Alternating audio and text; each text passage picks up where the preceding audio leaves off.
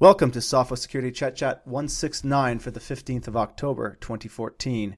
As you'll notice, I'm not Chester. It's John Shier again filling in for Chester, and today my guest is Paul Ducklin. Welcome, Paul. Hello, John. You're in Chicago. I don't know whether that's more or less exciting than Dubai, which is where Chester has taken himself off to, which is why he's not on the show today.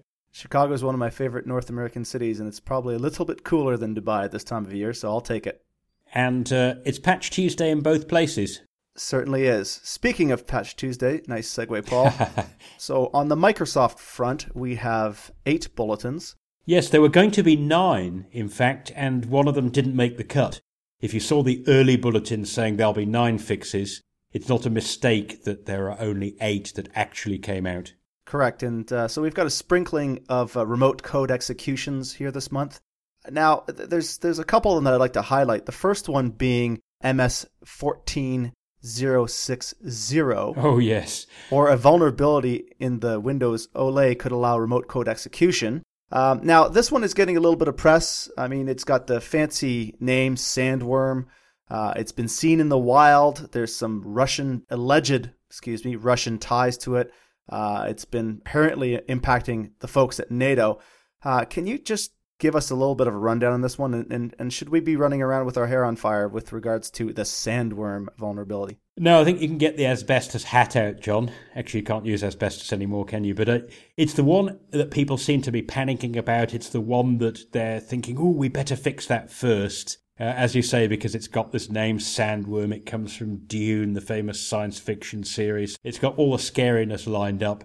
Basically, it's a trick whereby I can send to you a file. In fact, the, the files that we've seen are PowerPoint files, and that PowerPoint file can refer to a remote INF file, which is a kind of Windows installer file, suck it in from outside, and that can actually basically cause remote code execution. Yes, you should be concerned about it but Microsoft only gave it an important rather than a critical rating because it wasn't right at the top of their list. What did we ever do before all these vulnerabilities became named things? Well, we just got like MS 14058, a good old font rendering bug. Fonts are rendered in the kernel in Windows, so you get remote code execution in the kernel. If you're going to worry about Sandworm, then I'd worry about this one more because it's not just a remote code execution, it's sort of remote code execution and total elevation of privilege rolled into one. Moving along, we also have some Adobe security bulletins this uh, this month. Interestingly, there's there's another flash one out uh, this this month covering three CVEs. And what's piqued my interest about this one is, and and this kind of happens quite a bit with the Adobe side of the house, is the fact that it covered all platforms, meaning Windows, Macintosh, and Linux. Now, the, the native Linux Flash player, the, the vulnerability is rated at a lower priority than for Windows and Macintosh. Whether that's because it's harder to exploit or simply that Adobe thinks it's less likely that anyone will bother, I can't tell you. But definitely, the, as you say, the bug applies to all those three supported desktop platforms. And as a reminder, those of you who do have Flash in your browsers, it's very simple on most modern browsers today to turn Flash off and have it prompt you before you actually run something. So a little bit uh, of extra security there if you're not wishing to have Flash run automatically. And finally, rounding off the patching news for this month, we have some Oracle patches coming down to us. Just a few, yes. Uh, 155, is it? over hundreds of products. And just as a reminder, you can turn Java off in your browser, and this will not affect any of your JavaScript.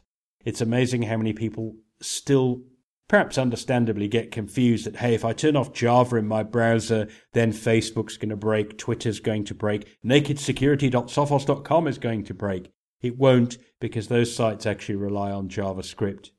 And of course, the flip side of that is Java, in fact, Oracle's default these days is that when you have Java, it will be installed so you can run Java applications, full blown installed software, but it won't run in your browser. Speaking of running unwanted applications, it seems that we have another candidate for the ever growing list of large retailers being breached.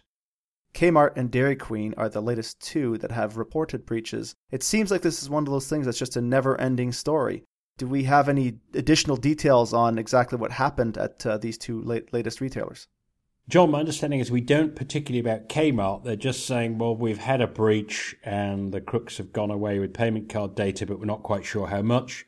Dairy Queen, it seems, is saying, well, actually, yes, it was down to malware known as Backoff. As you say, it's almost become just the norm that we, we get, oh, another breach notification. Oh, gosh, was it only two and a half million records? Well, that'll be fine then. And that is a, a, a rather sad state of affairs, isn't it? Actually, yes, it does seem that there's a little bit of breach fatigue that's settling in for the media, for the companies, for uh, the consumers themselves. You know, we're hearing about this time and time again. As you say, it seems that with each coming breach, it's just, oh, well, here's another one. The fact of the matter remains that, you know, one breach is too many, one card is too many.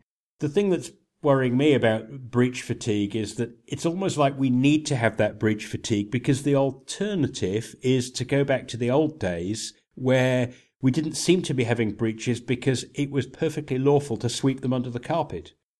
So, speaking of treating data with respect, we learned last week that the Digital Editions 4 ebook app slash PDF reader uh, which is used by thousands of libraries to uh, allow patrons to borrow ebooks, actually logs and reports quite a bit of information. Can you give us a bit of a rundown on this one?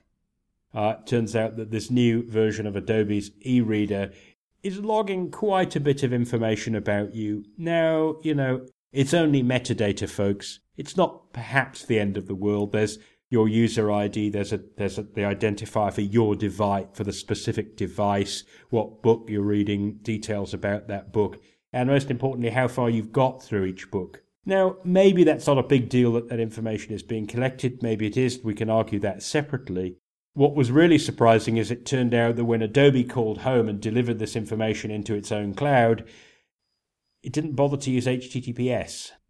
Oh dear how hard would it have been for them to use HTTPS, TLS, uh, and actually secure that data? So, whilst Adobe was finding out what you were reading, all the people around you on the network couldn't. Uh, and apparently, they have now decided that maybe they ought to do something about that. So it seems they'll still collect the data. Uh, I'm not sure that that's up for argument, but uh, they will at least try and pass it back to themselves in a secure fashion. Well, at least that seems like a small victory. Uh, your, your point of metadata, I think, is uh, largely is misunderstood by a lot of people out there, even a lot of security folks.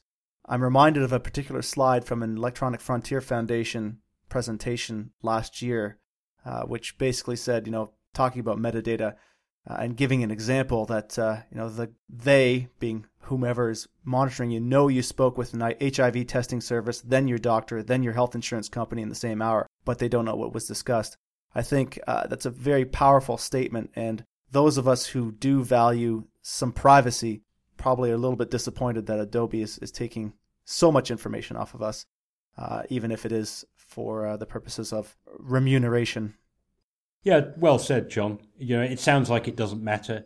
Maybe it doesn't, but the only way you can be absolutely sure that metadata doesn't matter is if you don't collect it in the first place.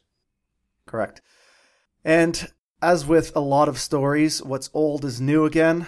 Uh, we just wrote about this on Naked Security. As a matter of fact, you just wrote about this on Naked Security. We've got the return of the Android SMS virus Selfmite. Can you give us a brief summary of what Selfmite is? Yes, the, the original variant, Selfmite A, got its name because it appeared to be a you know a freebie self timer app for taking selfies it looks like the same guys are back with version B. It's not a self timer anymore. It's pretending to be a the Google Plus app. So, you know, it's got a legitimate looking icon. But the same story. It will generate SMSs, sends out slightly fewer than last time. Maybe that's to try and fly under service providers' radar or something, we don't know. And the idea is once again, you click on the link and that infects you, and then you send it to the next five guys, and so on this time it's more aggressively geared towards making money for the crooks. Uh, when when we tried it out, we got two icons dropped onto our homepage. One, uh, if you clicked it, would install an app that gave you access to an alternative Android marketplace, and the other icon took us to an ad, a paid ad which tried to encourage us to sign up for, you know, one of those SMS services. It's only 60 cents a day, but it kind of bills you 60 cents a day until the end of time if you're not careful.